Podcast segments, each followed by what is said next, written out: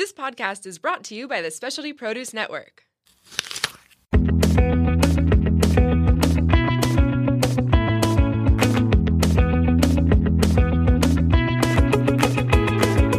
Welcome to Plated Earth, where we share at least a fraction of the crazy, wonderful, and insightful stories of produce. I'm your host, JJ. Plated Earth is also the official podcast of the Specialty Produce app.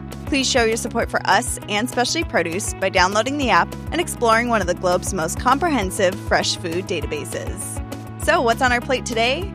Rhubarb.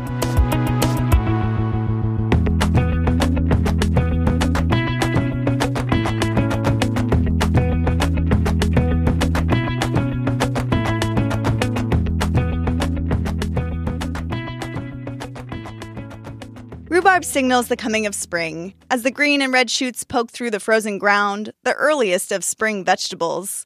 Yep, rhubarb is botanically a vegetable, though because it is most often cooked down with sugar for pies and jams, it is thought of as a fruit and is even nicknamed the pie plant.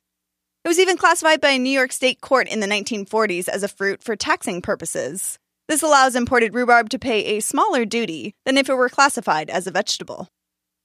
Rhubarb is the edible stalk portion of the rhubarb plant, a big, old fashioned plant with huge, ruffled green leaves, and is a member of the buckwheat family. The stalks range in color from light pink to ruby red, or even shades of yellow or green. The appearance and texture is often compared to that of celery, while the flavor is tart and astringent, hence, it is often cooked down with sugar to make the flavor more palatable. Only the stalks of the rhubarb plant are eaten, as the roots and leaves are toxic with no safe culinary use. This fact was unfortunately learned the hard way, as the leaves were served as greens in England before their poisonous reputation became known. The deadliness is due to high concentrations of oxalic acid, an organic poison and corrosive found in many plants, but in considerably large amounts in rhubarb leaves, perhaps among other toxins too. The stalks do contain oxalic acid as well, but not in any harmful levels. Hence, the stalks are safe to eat. The levels in rhubarb leaves vary depending on the variety and the stage of growth. And of course, a certain large amount would need to be consumed to provide a lethal dose, very rare. However, it is simply advised to not consume the leaves in any quantity whatsoever, to also avoid stomach irritation and kidney problems. Better safe than sorry, right? In addition to their varied levels of oxalic acid, rhubarb varieties also vary in color, taste, medicinal merit, yield, and date of harvest. There are over 100 different species of rhubarb, most of which are hybrids of the handful of species originally imported from Asia after the Renaissance, and some of which are strictly ornamental. Turkey rhubarb, also known as Chinese and East Indian rhubarb, has traditionally been used for medicinal purposes, while common, aka garden rhubarb, is meant for consumption. Because rhubarb does hybridize easily, it makes it very difficult to trace the exact lineage of any particular plant. So, modern varieties called Chinese rhubarb, for example, may not actually be the same as the early strains of Chinese rhubarb. Like I said, most are hybrids. Varieties are more clearly classified by color as red, green, or speckled, aka pink. Vigorous red varieties include crimson, valentine, and cherry red, but one of the most common, especially in the New England area, is called MacDonald, also known as McDonald's Canadian Red or MacDonald Crimson. The bright red McDonald rhubarb is highly productive and wilt resistant. A popular speckled or pink variety is called Victoria, which produces long, smooth ribbed, light green stalks that develop pink speckling, with the pink color being more intense, almost raspberry red at the bottom, and fading to a solid green near the top. Other similar speckled varieties include German wine, known to be one of the sweetest varieties, and strawberry. In fact, strawberry rhubarb is so similar that some people believe it may actually be the same variety as Victoria. A noteworthy green variety is called the Riverside Giant, a cold, hardy, vigorous producer with a large diameter and long green stalks.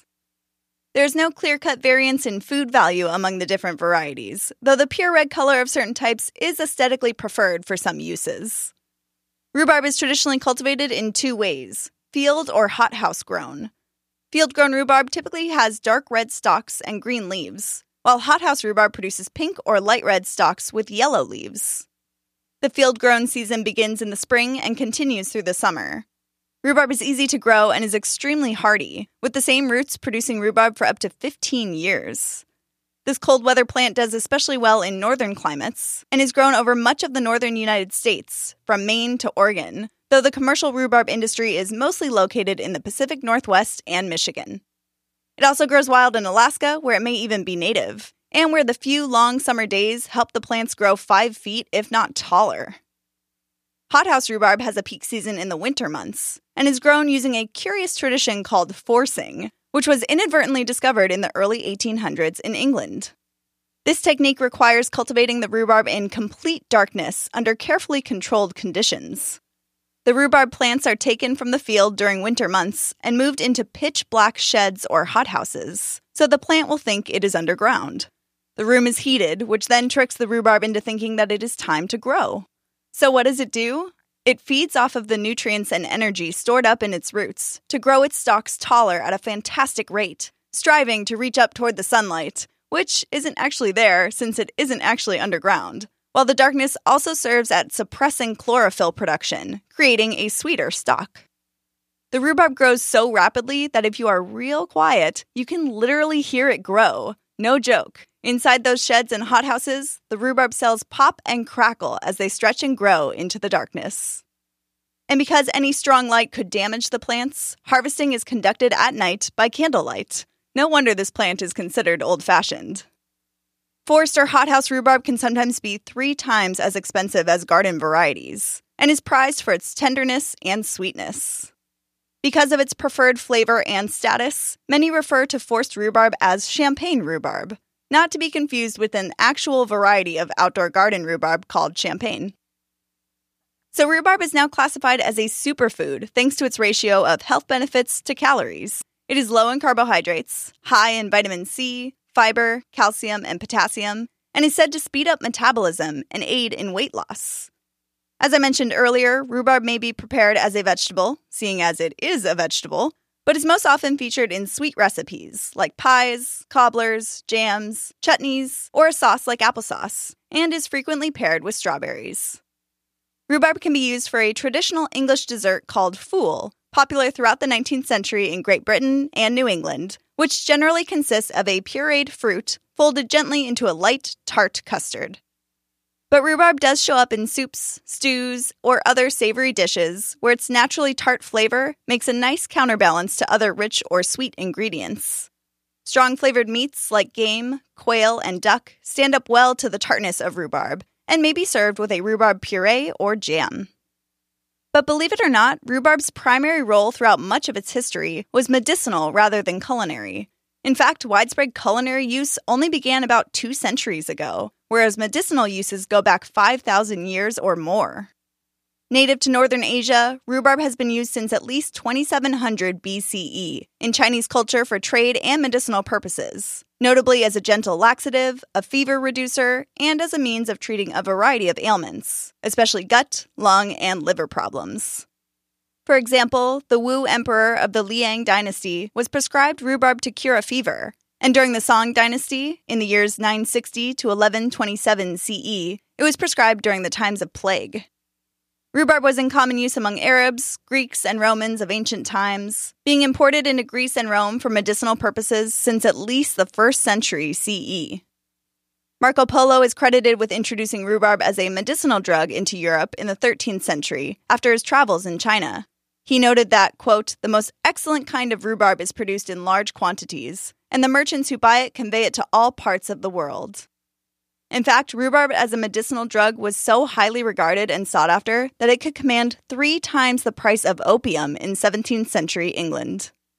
So, when Benjamin Franklin sent a case of rhubarb root from London to his friend John Bartram in the year 1770, he was sending it as a medicine, not as a food. And although that famous example is often touted as rhubarb's introduction into America, well, it may really have only been the introduction of a specific rhubarb species. It is also believed that Bartram had received two other species from a different source earlier on, circa the 1730s.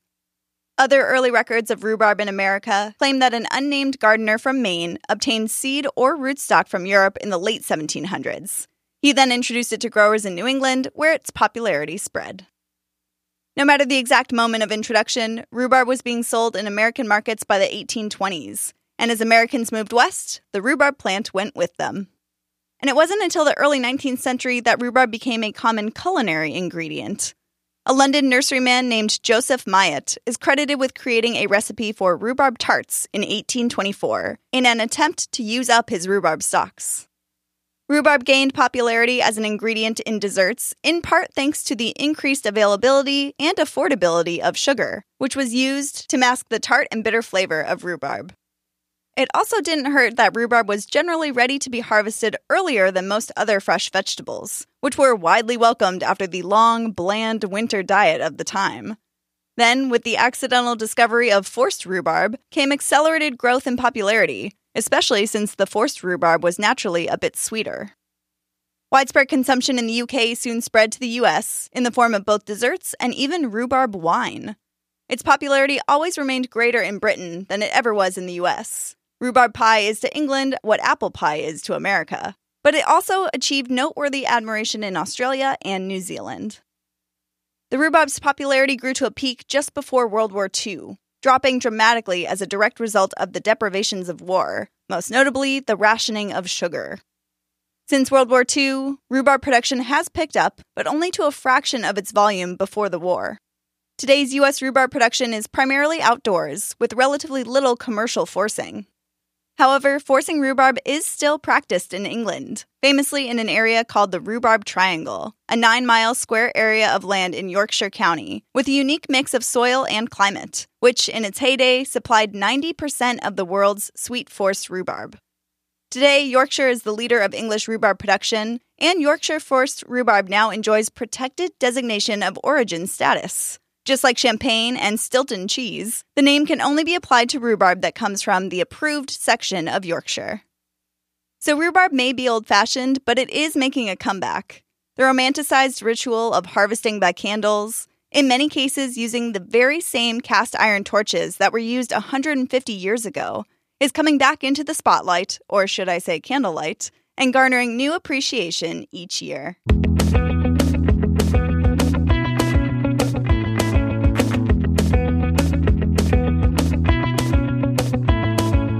Well, folks, that concludes this week's episode. As always, you can find more information, recipe ideas, and local market shares on the Specialty Produce app. Tune in next time for more food fables. And remember, cauliflower is nothing but a cabbage with a college education. We'll catch you next time.